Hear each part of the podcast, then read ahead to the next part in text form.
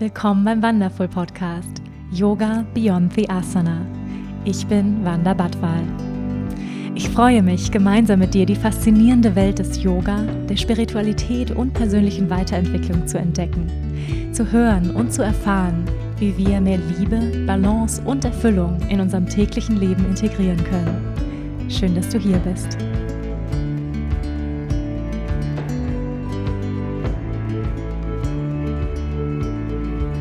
Hallo ihr Lieben und herzlich willkommen bei einer neuen Folge hier bei Yoga Beyond the Asana, der Wonderful Podcast. Ich freue mich sehr, dass du hier bist. Bevor wir in die heutige Folge reinstarten, lass uns erstmal für einen Moment gemeinsam ankommen. Das heißt, wo immer du gerade bist, erlaub dir, dich aufzurichten. Vielleicht magst du noch so ein paar kleine Bewegungen machen, dich so ein bisschen recken und strecken. Dreimal tiefer ein- und ausatmen. Und wenn du kannst, dann schließ jetzt mit mir für einen Moment deine Augen.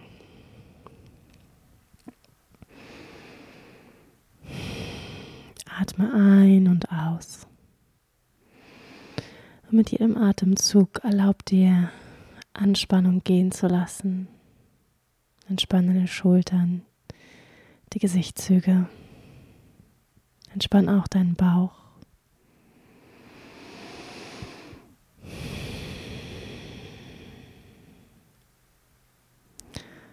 Und spür mal rein, wie geht's dir gerade? Wie fühlst du dich in diesem Moment? Wie fühlt sich dein Körper an? Was ist emotional, geistig präsent?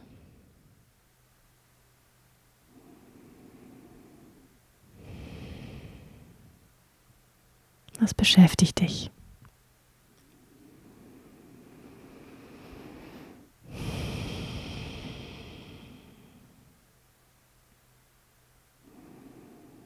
Atme tief ein und aus und all das, was sich gerade in deinem Leben bewegt.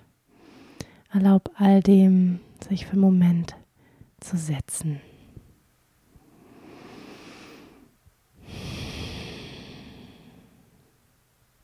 Tief ein- und ausatmen.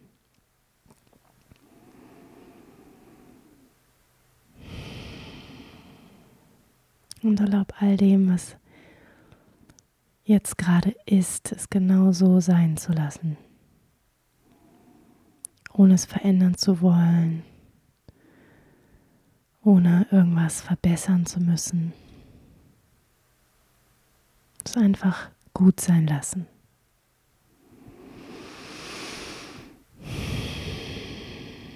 Und dann atme ein und atme aus. Und öffne langsam wieder die Augen und komm zurück. Welcome back. Ja, ich sitze hier gerade in unserem Haus am Starnberger See. Noch Haus, muss ich dazu sagen. Wir sind ja gerade im großen Umzugsprozess nach Portugal.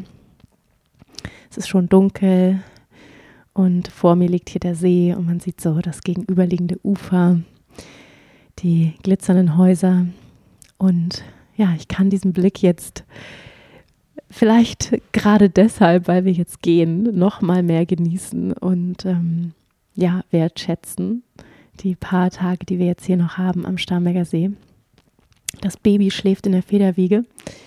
Marcel ist ordentlich am Runterräumen. Und wie ihr in meiner Stimme hören könnt, ich bin krank. Uns hat es jetzt auch erwischt. Ja, wir haben Corona. Ganz offiziell wurde ich gestern positiv getestet im Schnelltest, nachdem ich eine Woche ähm, dachte, ich habe wirklich die schlimmste Erkältung äh, seit Jahren oder Grippe und ähm, ja, hatte drei negative Tests, mh, sogar auch einen negativen PCR-Test und äh, zwei negative Schnelltests. Und ja, habe dann meinen Geburtstag auch ähm, ein bisschen gefeiert. Wir waren bei Freunden und ich dachte, ja, okay, habe ich halt eine fette Erkältung. Und äh, gestern dann der positive Schnelltest. Aber dann heute, ja, der negative PCR-Test. Also es ist sehr, sehr merkwürdig. Ich habe jetzt gehört, bei Geimpften soll es so sein, dass Nachweisbarkeit der Viruslast ist ja in einem ganz bestimmten Zeitfenster nur möglich. Ja, ist auf jeden Fall alles sehr, sehr merkwürdig, weil ich gestern den Schnelltest und den PCR-Test gleichzeitig gemacht habe und der Schnelltest positiv ist, der PCR-Test aber negativ. Also man weiß es nicht. Marcel ist jedenfalls auch positiv. Ich bin mir ziemlich sicher, ich hatte es auch und das Baby auch. Also ja, ist auf jeden Fall eine ordentliche also fühlt sich an wie eine ordentliche Grippe. Man fühlt sich elendig und ähm, es geht irgendwie so wellenartig auf und ab bei uns. Die, die Symptome sind ja sehr, sehr unterschiedlich äh, von Mensch zu Mensch. Ja, bei uns auf jeden Fall Kopf, Gliederschmerzen, Halsschmerzen, das volle Programm. Fieber hatten wir irgendwie nicht. Ja, aber eine extreme Schlappheit, Abgeschlagenheit. Und ja, und das natürlich jetzt äh, zusammen mit dem Umzug. es könnte wahrscheinlich kein schlechteres Timing geben, Corona zu haben, als auszuwandern. Und ja, die Spedition hatten wir eigentlich jetzt für Freitag, heute ist Mittwoch, bestellt. Also die planen ja auch alle ähm, Wochen, Monate im Voraus. Und ja, die Käufer dieses Hauses, die haben auch schon geplant mit Gewerken, die hereinkommen und ja, Wohnungsübergabe, also äh, beziehungsweise Hausübergabe, alles äh, muss sich verschieben, alles kommt anders und ja, das ist auch das heutige Thema des Podcasts, ihr Lieben. Umzug nach Portugal und meine Reflexion rund um dieses Thema. Umzug loslassen. Und ja, ich wollte einfach mit euch ein bisschen meine Gedanken teilen, den Prozess, den ein solcher Umzug bedeutet, der Prozess, den es für mich bedeutet. Ich habe gemerkt, ähm, ja, mir fehlt es wirklich, diesen Podcast für euch aufzunehmen. Ja, weil jetzt so in den letzten Wochen, ihr habt es gemerkt, es ich konnte keine Folge veröffentlichen, leider, leider, aufgrund des Umzugs, weil einfach so viel los ist. Das Baby, natürlich Baby Care. Wir haben auch keine Familie hier rundherum, die uns unterstützen kann, die mal schnell das Baby nimmt. Meine Familie ist in Hamburg, Marcells Mama ist schon sehr alt, die ist in Garmisch. Also das heißt, dass, äh, wir sind ja auch ziemlich auf uns allein gestellt und jetzt natürlich noch mit Corona positiv und Quarantäne nochmal doppelt irgendwie ja, weil so war es einfach nicht möglich, einen Podcast aufzunehmen. Und ähm, jetzt schläft das Baby, also toi, toi, toi. Vielleicht muss ich zwischendrin auf Pause drücken, aber das kriegt ihr nicht mit. Habe ich irgendwie Lust gehabt, jetzt ja, diesen Podcast für euch aufzunehmen. Ja, Umzug, ähm, Umzug nach Portugal, hm, jetzt etwas verschoben, hm, nach hinten verschoben, aber es wird auf jeden Fall passieren. Und ähm, es wird immer realer, so ein ganzes Haus umzuziehen, ist auf jeden Fall eine große Nummer. Ich bin in meinem Leben, ich habe es mal durchgezählt, also insgesamt, ich bin, glaube ich, 13 Mal umgezogen. Das würde jetzt Nummer 14 sein. Also ich bin ja doch schon, schon einige Male umgezogen innerhalb einer Stadt. Ähm, wo habe ich überall gelebt? Ich habe, ich bin in Hamburg geboren. Ja, mal so ein kurzer Abriss äh, meiner Station. Ich bin in Hamburg geboren und dann sind wir nach Schleswig-Holstein gezogen, aufs Land, so richtig ähm, hinter der letzten Milchkanne. mm, habe dort gewohnt, also da haben wir dann relativ lange gelebt. Dann sind wir nochmal umgezogen, dann nochmal umgezogen, also auch alles innerhalb äh, von Schleswig-Holstein, also da drei verschiedene Wohnorte, also haben, wir sind schon bei vier.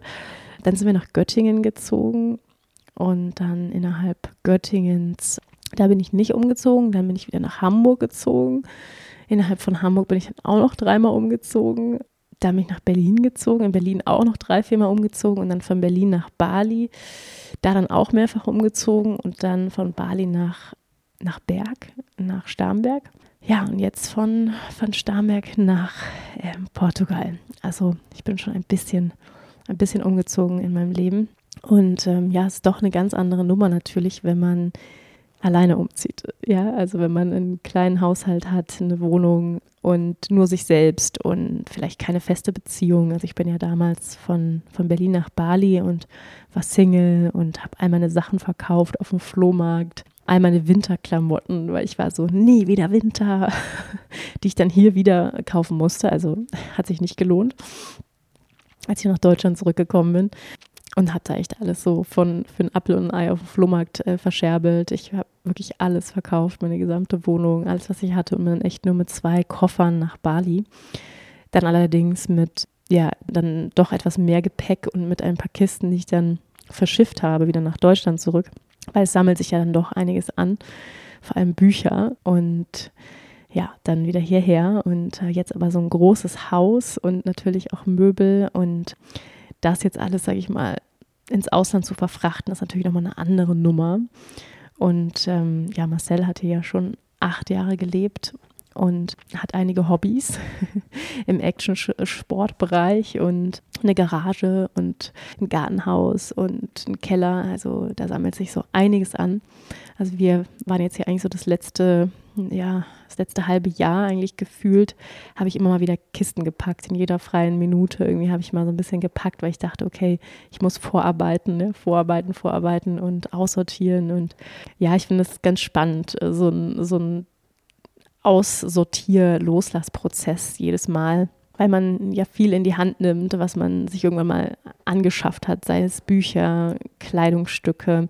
Und es ist immer wieder, und das finde ich auch so, ist das Anstrengende am Umziehen, sind diese Entscheidungen, ja, diese Entscheidungen bei jedem Item, bei jedem Stück, was man in die Finger bekommt. Das ist ja irgendwie Energie auch, ja. Also Energie, die man irgendwann mal in diesen Gegenstand investiert hat, in dem Moment, wo man gesagt hat, den kaufe ich mir jetzt dieses Buch bestelle ich jetzt oder dieses Kleidungsstück. Und ja, an vielen Stücken hängen Erinnerungen und ich finde, es ist ein, ja, ein sehr, sehr spannender Prozess. Ich bin da mittlerweile echt gut geworden im Loslassen, muss ich sagen.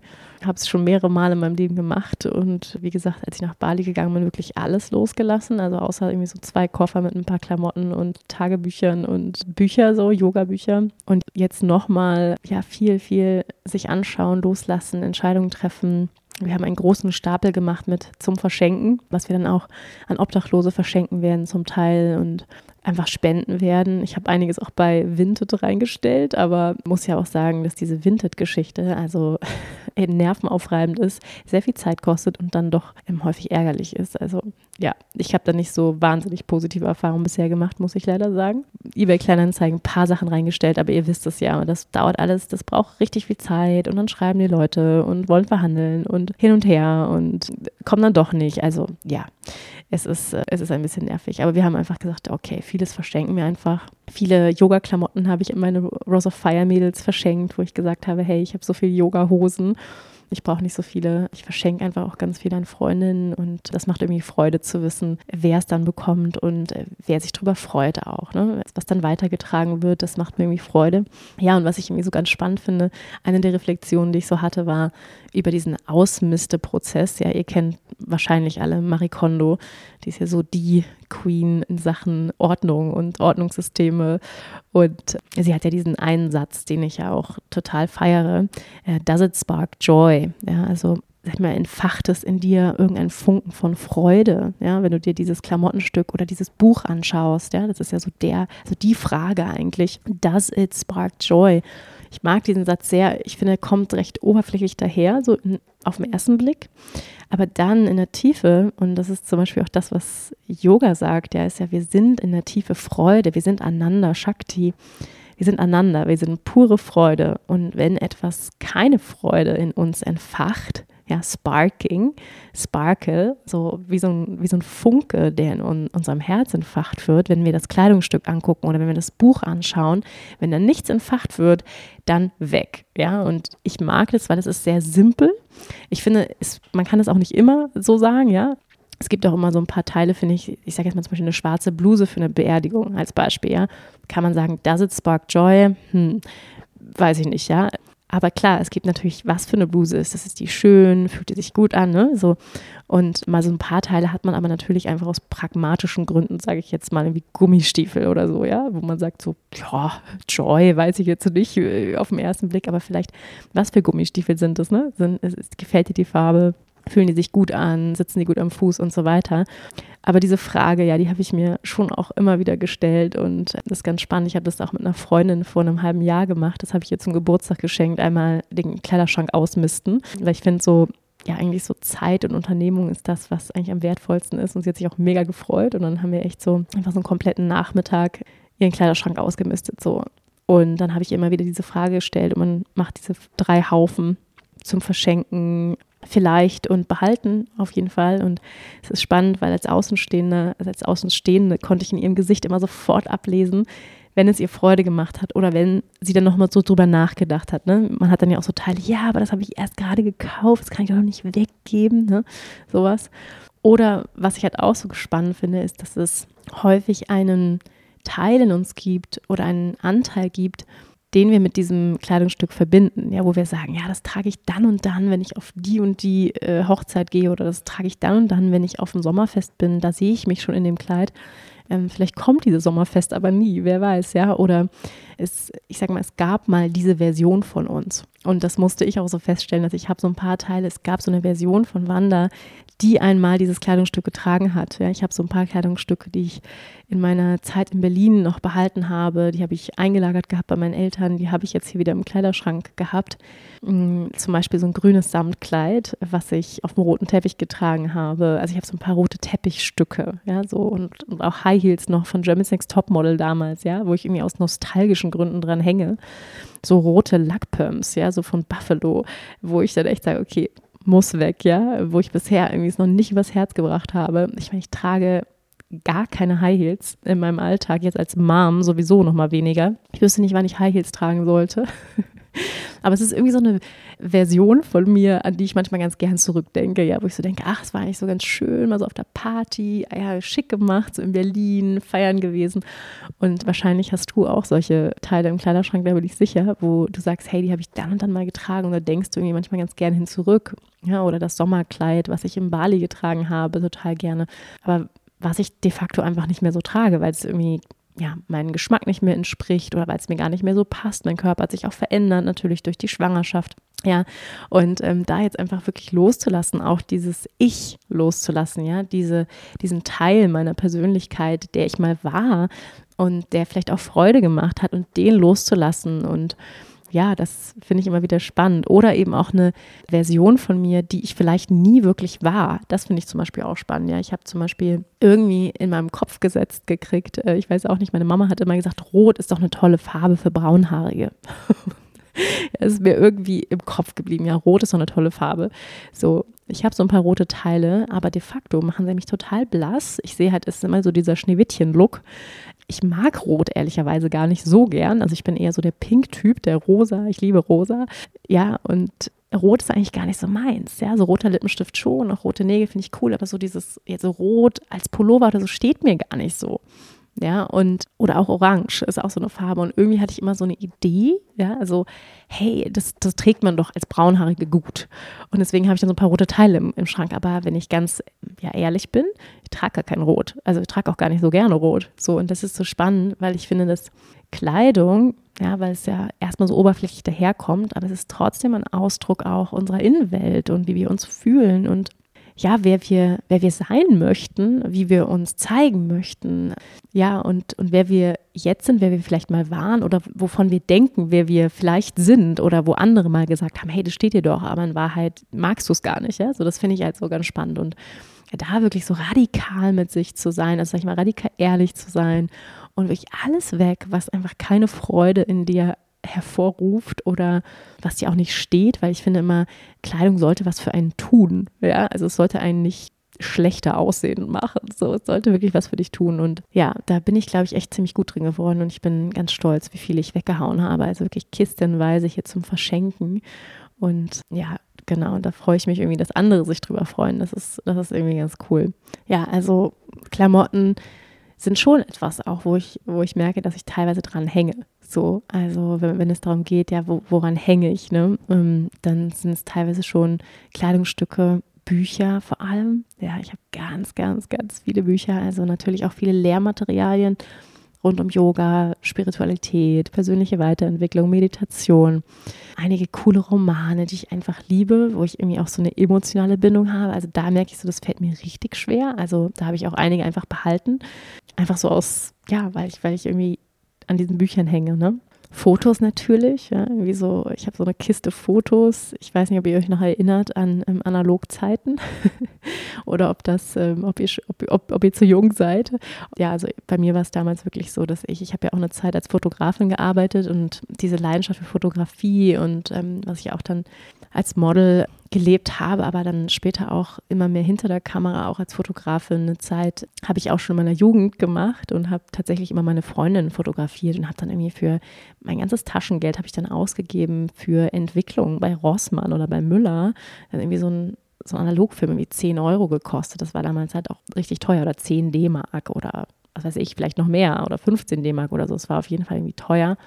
Und davon habe ich so eine ganze Kiste nur mit Analogfotos und die kann ich auch nicht weggeben. Das ist irgendwie so, ja, da hängt mein Herz irgendwie dran, merke ich. Dann habe ich eine Kiste mit Tagebüchern gefunden. Wow. Also wirklich so, ich weiß nicht, 30, 40 Tagebücher, so aus meinem gesamten Leben. Also seitdem ich 13 bin, irgendwie angefangen, wo ich angefangen habe zu schreiben. Wahnsinn. Also wirklich Wahnsinn. Und was da so drin steht, ne? Ich habe da mal so ein bisschen durchgeblättert und das ist auch etwas, was ich mit euch teilen wollte, weil ich wirklich gedacht habe, Wahnsinn. Ja, einfach, es geht die ganze Zeit irgendwie um Typen. es geht die ganze Zeit nur um Jungs. Also wirklich seitdem ich 13 bin, nur wer liebt wen, äh, wer ist in wen verliebt und wer mag wen und wer prügelt sich wo auf dem Schulhof. Und also es ist wirklich Wahnsinn. Aber so eine Erkenntnis, die ich wirklich auch hatte, war, dass ich gedacht habe, wow, wie viel Energie und Zeit ich in meinem Leben einfach an Männer gegeben habe. Ja, und einfach an diesen Wunsch. Und ich glaube, der war schon immer bei mir da. Also so ein bisschen dieser Wunsch einfach nach der großen Liebe. Ja, und der ist wahrscheinlich sehr tief verankert in allen von uns. Davon gehe ich mal aus. Ja, wir alle wünschen uns, als Menschen geliebt zu werden und zu lieben. Aber auch dieser, dieser Traum, dieser kleine Mädchentraum, ja, vom, vom Prinzen und ich sag mal Disney, eines Tages und äh, ja, ganz viel Romantik und wahrscheinlich ist das einfach auch total normal. In diesem Alter natürlich sowieso als Teenager, klar. Na, es geht die ganze Zeit irgendwie um Jungs, bei den meisten jedenfalls.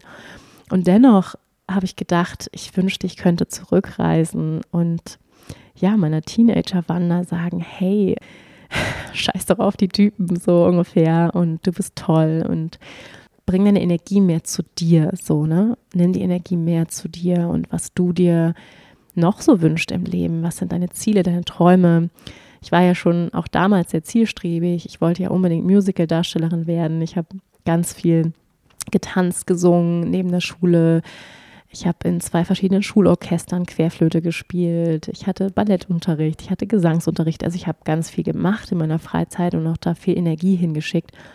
Und trotzdem, wenn ich so meinen Tagebüchern blätter, merke ich so, wie wichtig es war, ne? was andere von mir denken und was denkt der von mir und wie findet der mich und bin ich cool oder nicht. Und das ist, gehört natürlich einfach dazu. Aber wo ich so denke, hey, ich wünschte, die Wanda damals, die hätte so ein bisschen mehr, ja, einfach ihren Wert sehen können und, und sehen können, hey, der Typ, der dich gut findet, so und mit dem es irgendwie passt, der wird auch zu dir kommen und du musst dich gar nicht so anstrengen, du musst gar nicht so dir so viel Gedanken machen um irgendwelche Typen. Also es war schon, also wenn ich diese Tagebücher lese, ist es teilweise wirklich süß, aber es ist auch ein bisschen peinlich, ja. Es ist teilweise auch ein bisschen peinlich, wenn man das so, so liest.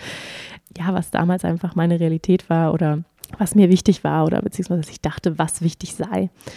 Also das ist auf jeden Fall ja irgendwie spannend, wenn man umzieht, weil man ja doch immer so eine kleine Reise auch in die eigene Vergangenheit macht, finde ich indem man eben diese ganzen Kisten durchwühlen muss und sich damit konfrontieren muss und gucken muss, okay, was soll weg und was nehme ich mit? Und es ist ja irgendwie alles auch Ballast. Also es ist ja irgendwie auch, also rein kilomäßig wiegt das Zeug ja. ja also diese Tagebücher sind super schwer und ich habe echt lange überlegt, vor allem auch, weil diese Tagebücher mittlerweile schon Sporen haben. Also die sind irgendwann mal feucht geworden in irgendeinem Keller und haben diese ihr kennt das vielleicht so greasy, ja, das fühlt sich so, es juckt richtig an den Händen, wenn man das anfasst. Also so richtig so Schimmelsporen sind das wahrscheinlich. Und ich habe die auch nur mit Gummihandschuhen angefasst und habe sie jetzt in Plastiktüten eingepackt und luftdicht verschlossen. Und da sind jetzt diese Tagebücher drin, die ich wahrscheinlich nie wieder auspacken werde. Aber ich habe mir überlegt, okay, also ihr könnt mich daran erinnern.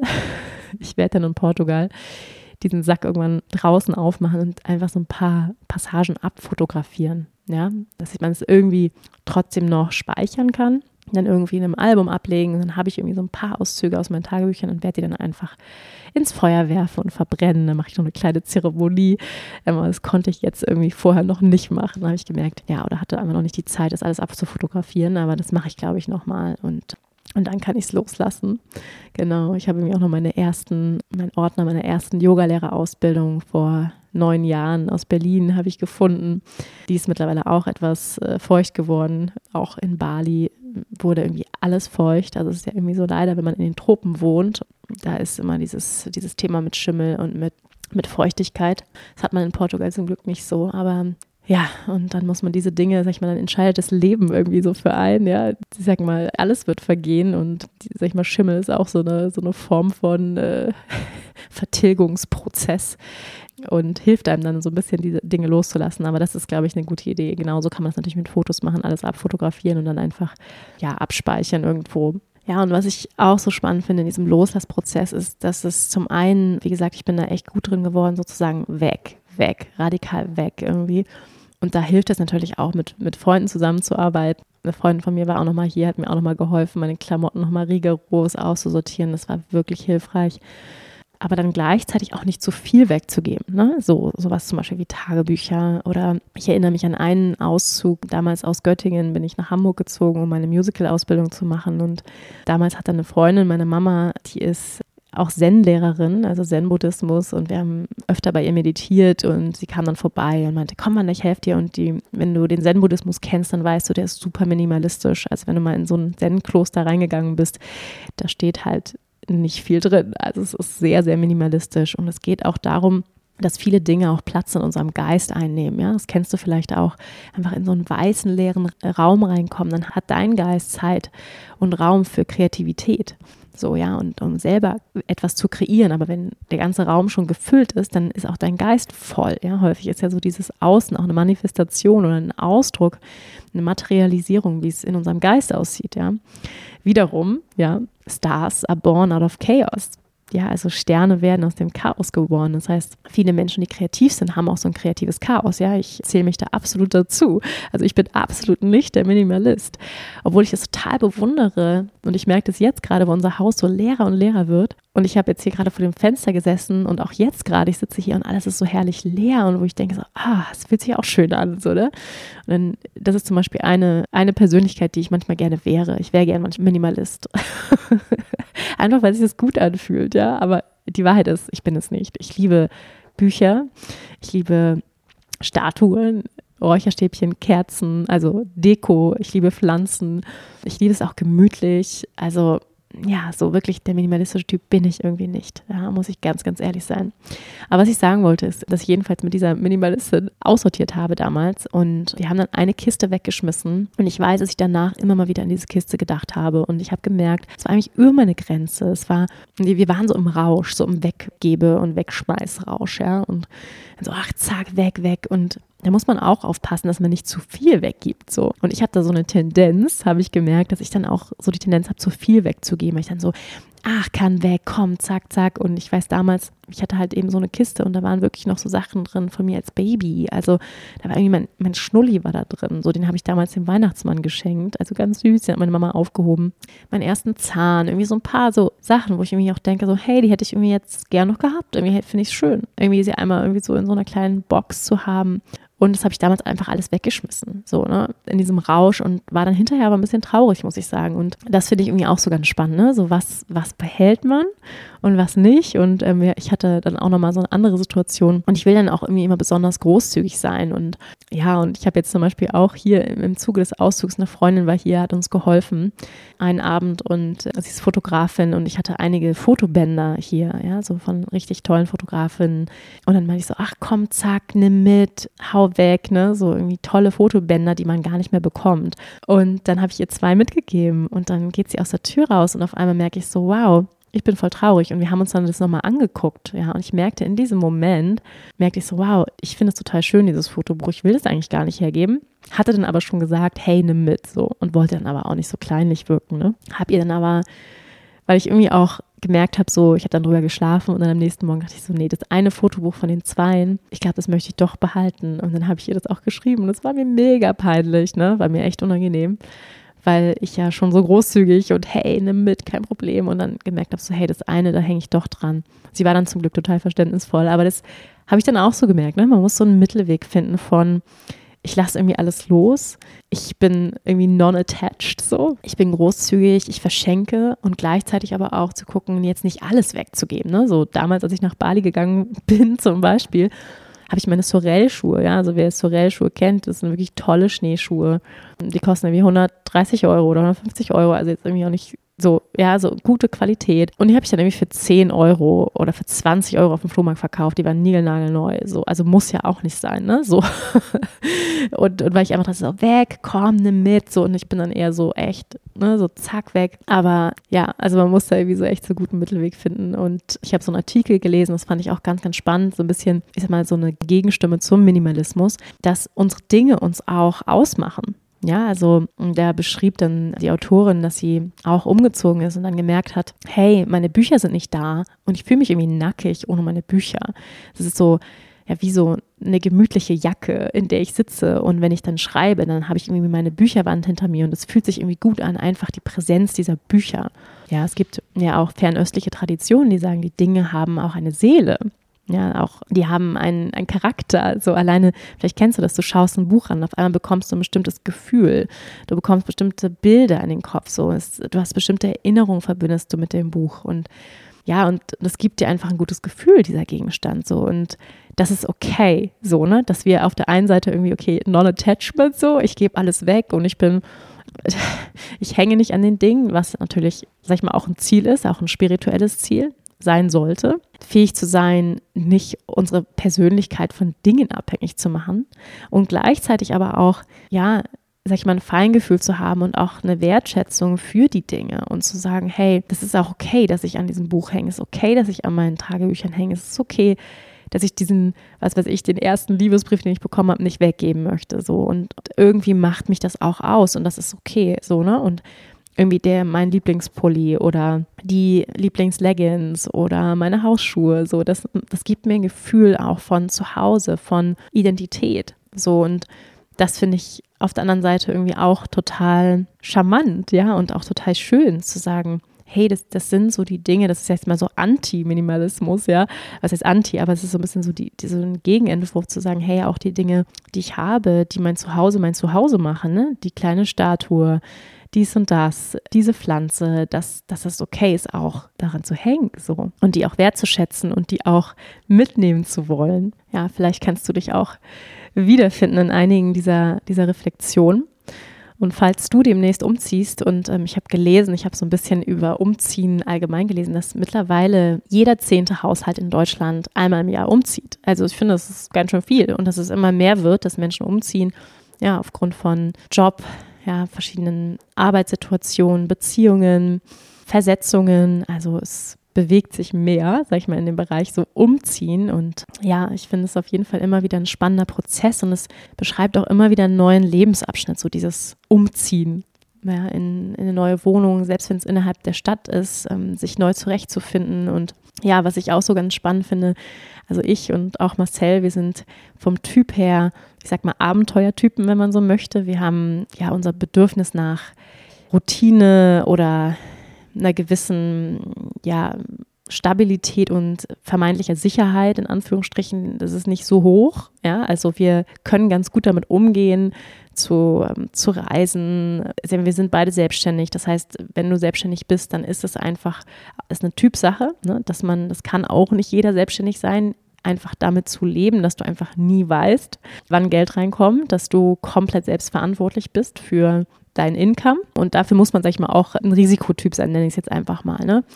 Und wir sind beide so recht, ja, so, so sag ich mal, Risikotypen, die auch nicht so ein Problem damit haben, nicht zu wissen, was morgen ist. Und wir sind keine langfristigen Planer und wir sind sehr flexibel, was man einfach als Selbstständiger auch sein muss. Einfach immer schnell umdenken können, umplanen können und so weiter und so fort. Und ja, wir beide sind ziemlich optimistisch. Also es kriegt man immer alles hin und ist immer alles gar kein Problem. Und ich sag mal, wir tendieren dazu, auch die Dinge zu unterschätzen. Also wir beide. Marcel noch mehr als ich. Dem würde er auch zustimmen. Der sagt immer, es ist alles gar kein Problem, das kriegen wir alles hin, gar kein Problem. Und ich sag mal, das ist auch eine ganz gute Eigenschaft, weil man, ich glaube, wenn man die Dinge realistisch einschätzen würde, würde man sie wahrscheinlich nicht machen. Also hättest du mir jetzt realistisch einige Situationen, in denen ich mich auf Bali also wiedergefunden habe, beschrieben, dann hätte ich es wahrscheinlich nicht gemacht. So, ne? einige kennen die Geschichte. Also ich habe ja nach, ich glaube, zwei Monaten auf Bali hatte ich eine Steuernachzahlung von 10.000 Euro und das war alles, was ich auf dem Konto hatte. Also es war mein gesamtes Erspartes. Auf Bali waren diese 10.000 Euro und die waren dann weg. Also ich musste dann nach Deutschland fliegen und habe diese 10.000 Euro dem Finanzamt gegeben und dann waren so 500 Euro auf meinem Konto oder so. Das war dann alles, was ich hatte. Also als Selbstständige und keine Sicherheiten. Ich habe keine reichen Eltern im Hintergrund, ja, so Akademiker, also eher das Gegenteil. Also ja, ich habe wirklich alles, was ich irgendwie bis jetzt erreicht habe, mir selbst erarbeitet. Und wirklich in Bali kann ich sagen, ich bin von null gestartet. Also und ja, was ich damit sagen will, ist, es, ist teilweise eine ganz gute Einstellung, diese Einstellung zu haben, weil man dann eben einfach die Dinge macht. Und Marcel und ich, wir gehören beide zum Typen Macher, also einfach los und zack und kein Problem. Aber, oder und, dabei, sage ich mal, unterschätzt man die Dinge eben auch häufig und ich sag mal auch, das Ausmaß der Dinge. und ist dann manchmal so ganz lustig. Wir haben dann manchmal so Situationen, wo Marcel dann zu mir sagt, Wanda, wir haben so viele Kisten. Und ich sage, ach, so, ach, wir werden erstmal zwischen Kisten leben in Portugal. Wir haben gar keinen Stauraum. Ich so, ja, ich weiß. Also ähm, es ist auch so, dass wir in Portugal, wir haben dort ja ein, ein Stück Land gekauft und wir müssen dort aber die Häuser, die dort sind, wir werden dort auch ein Gästehaus haben, erstmal komplett Kern, also kernsanieren und renovieren.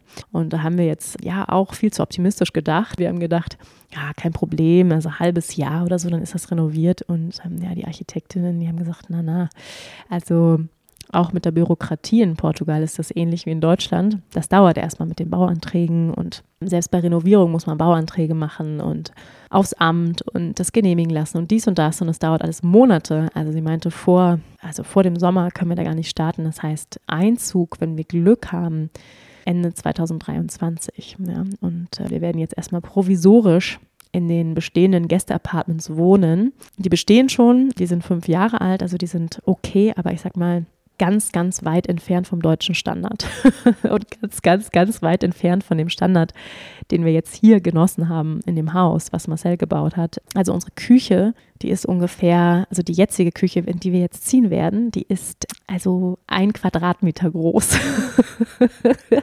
also wirklich so Studentenstyle, ja. Also wirklich so, da ist eine Spüle, da ist noch nicht mal eine, also da ist auch keine Spülmaschine, ähm, da ist auch kein Ablageplatz, äh, wo man irgendwas schneiden kann oder so. Und dann ist da ein Kühlschrank, also eine Spüle und ein Kühlschrank, das ist die Küche. Ja, und das ist irgendwie ein kleines Regal, wo man irgendwie zehn Gläser reinstellen kann und zwei Teller so ungefähr. Ja, also das wird das wird spannend. Wir werden erstmal monatelang aus Kisten leben.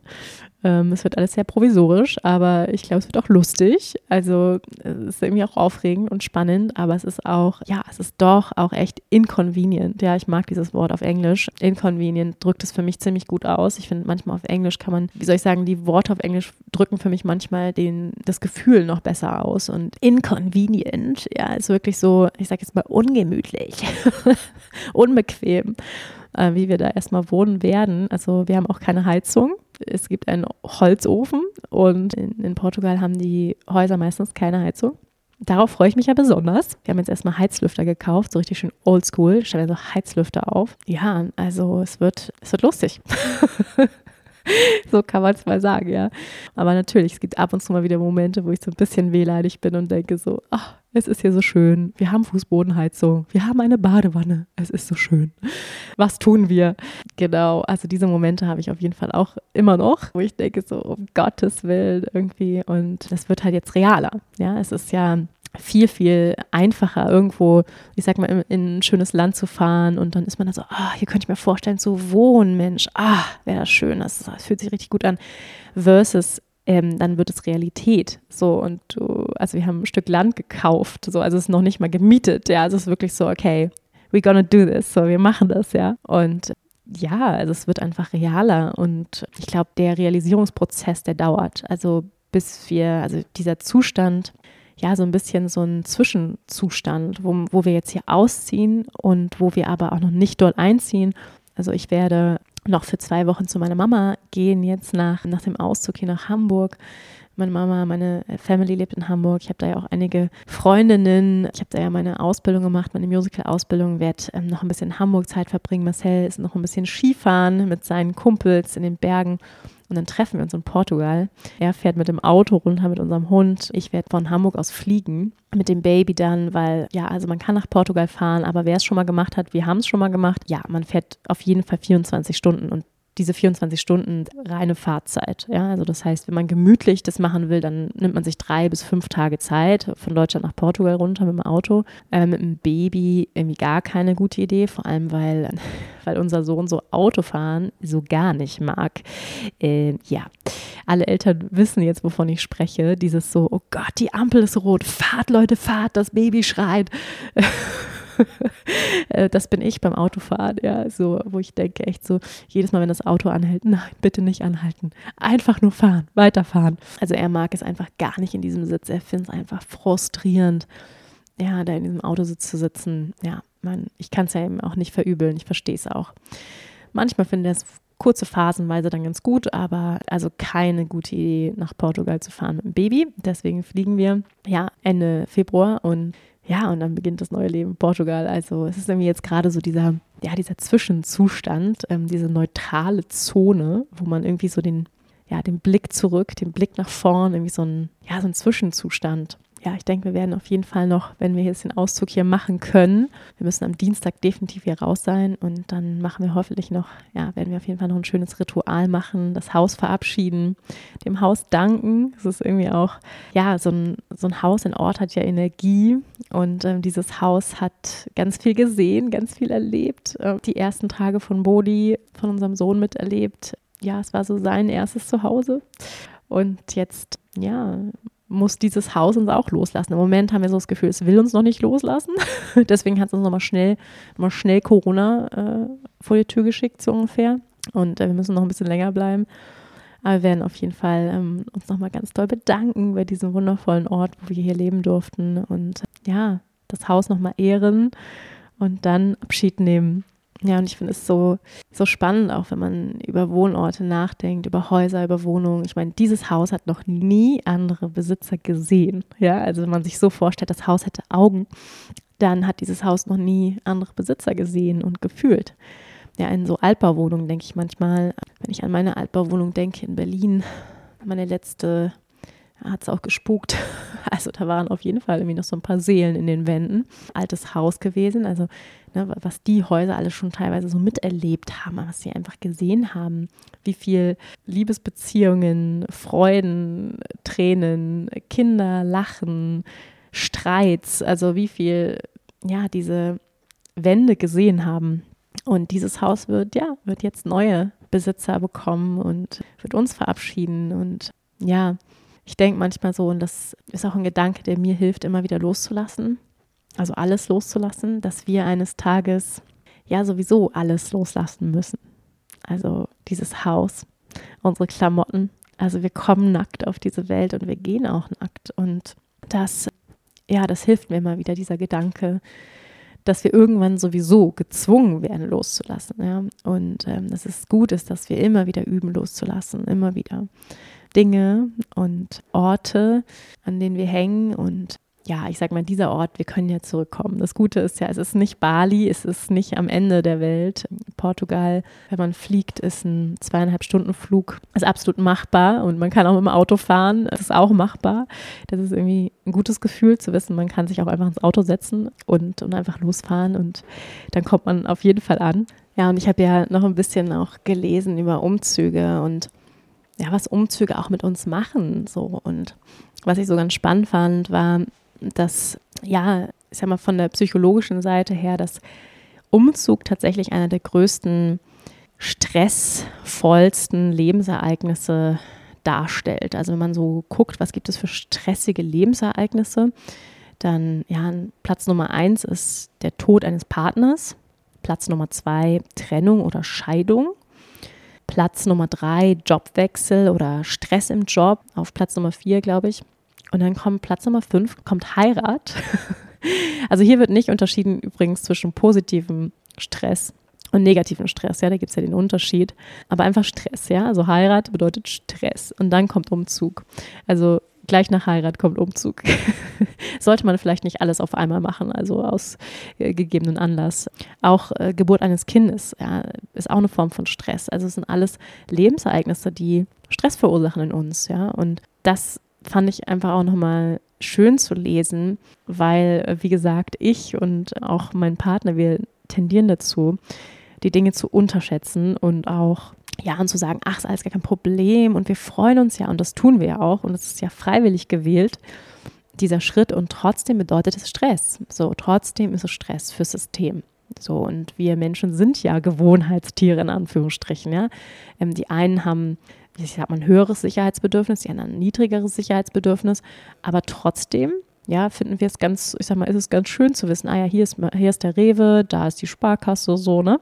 Meine gewohnten Gänge, ich weiß, ich kenne mich aus, ich spreche die Sprache und ähm, sich so komplett neu zu orientieren, das ist natürlich auch Stress für unser System. Und äh, ja, das habe ich auch zu Marcel gesagt. Ich habe gesagt, hey, wir dürfen das auch, wir dürfen das anerkennen, dass das Stress ist. So. Wir dürfen das auch, ja, ähm, einfach, einfach auch fühlen, dass das, dass das auch Stress bedeutet, so ein Umzug. Weil wir beide eben dazu tendieren zu sagen, ach Quatsch, gar kein Problem, wir freuen uns doch, ist doch super. Aber das ja einfach, einfach eine große, große Umstellung ist und Auswandern natürlich nochmal noch mal eine Nummer mehr. Ne? In ein anderes Land mit einer anderen Sprache. Ich sage mal, zum Glück in Portugal sprechen die meisten Englisch. So, also das ist wirklich auch so wie deren Muttersprache, was übrigens auch einer der Gründe war, warum, warum wir gesagt haben, ich sage mal, im Vergleich zu Italien oder Spanien oder auch Frankreich, wo teilweise niemand, also da kommt man wirklich in Großstädte und da spricht einfach niemand Englisch. So, und das ist natürlich echt krass. Und das ist ähm, in Portugal ganz, ganz anders. Sie sprechen alle sehr gut Englisch und man kann sich einfach von vornherein gut verständigen, was mir total wichtig ist. Und natürlich wollen wir auch sofort anfangen, Portugiesisch zu lernen, aber es dauert natürlich erstmal, ne, bis man da reinkommt. Ja, und ich, ich glaube, es ist natürlich auch total abhängig davon, eben wie gesagt, was für ein Typ man ist. Ist man jemand, der viel Routine braucht, viel Sicherheit oder ist man jemand so wie wir, die sagen, hey, Abenteuer, here we go, Risiko, we love it. Je nachdem empfindet man natürlich auch einen Umzug anders ne? Ähm, und, und sag mal, weniger stressvoll oder, oder stressiger, je nachdem, was für ein Typ man eben auch ist. Das, das definitiv. Und was ich auch gelesen habe, es gibt tatsächlich eine repräsentative Studie, die darüber geforscht hat, ob oder Kinder, die ähm, beziehungsweise die heute Erwachsene sind und die als Kind oft umgezogen sind, die, sag ich mal, weniger glücklicheren Erwachsenen sind dass es damit zu tun hat, dass sie einfach weniger langfristige Beziehungen haben, weniger enge Beziehungen, wenn man als Kind einfach häufiger umgezogen ist. Ne? Das fand ich auch nochmal sehr, sehr spannend. Und das war irgendwie auch so einer der Gründe, warum wir auch so irgendwie auf die Tube gedrückt haben, weil wir hatten ja auch diese, diese Situation, wo wir in Portugal waren und gesagt haben, hey, vielleicht mieten wir erstmal was, erstmal schauen, erstmal Piano, Piano, lass nochmal nach Italien fahren, lass nochmal auf Sardinien gucken, lass nochmal nach Griechenland, lass nochmal da gucken. Und ein Teil von mir wollte das auch, ne? Der wollte auch unbedingt nochmal, lass das nochmal abchecken, das nochmal, lass mal, wo, wo ist es noch besser, sage ich mal, ne? In Anführungsstrichen ist es da noch besser. Aber es tat dann irgendwie auch gut zu sagen, ey, egal, es gibt bestimmt noch ganz viele tolle Orte auf dieser Welt, aber wir entscheiden uns jetzt. So, wir machen jetzt Nägel mit Köpfen. Eben auch aus dem Grund, dass, ich meine, Bodhi ist jetzt vier Monate, wird fünf, aber klar, irgendwann, es geht ja viel schneller, als man denkt. Und dann zack, fangen die an zu laufen, gehen in eine Krabbelgruppe. Und für mich war es dann auch einfach so, dass ich gesagt habe, hey, ich möchte unbedingt ähm, in eine Mama-Gruppe mit, mit Gleichgesinnten, mit kleinen Kindern und man knüpft Verbindungen und ich will das nicht nicht machen, wenn der schon, sag ich mal, irgendwie hier in Deutschland äh, gefestigt ist oder so und dann den da rausreißt, ne? So und ja, da in Portugal sozusagen, der wird dann ja auch die Sprache lernen und äh, dreisprachig aufwachsen und das ist mir irgendwie wichtig, dass das ja von vornherein irgendwie, jetzt ist er ja noch sehr, sehr klein, aber ja, also deswegen hoffe ich natürlich auch sehr, dass wir uns in Portugal wohlfühlen, dass wir da gut aufgenommen werden, dass wir gleich gute Beziehungen knüpfen. Ich bin auch schon direkt in so ein paar WhatsApp-Mama-Gruppen reingegangen und äh, da geht schon richtig ab mit, äh, mit Treffen am Strand und Spielegruppen am Strand und so.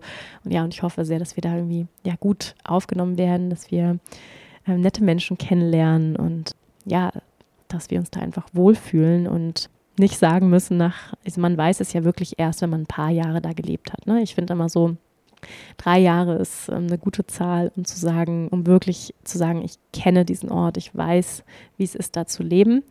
Weil es ist einfach eine andere Nummer, als irgendwo Urlaub zu machen. Und wirklich, also ich konnte nach drei Jahren auf Bali wirklich sagen, ich weiß, wie es ist, hier zu leben. So, ich weiß, wie es ist, in jeder Jahreszeit und bei Erdbeben und Vulkanausbruch. Und ich weiß einfach, wie sich das anfühlt und kann es ganz anders einschätzen. Und wir müssen es einfach ausprobieren und wir müssen einfach ja, es fühlen, es wirklich erleben, weil sowas kann man einfach im Vorhinein nicht wissen. Ähm, das kann man auch nicht durch Urlaube erfahren, sondern man muss, man muss es einfach ausprobieren und das machen wir jetzt.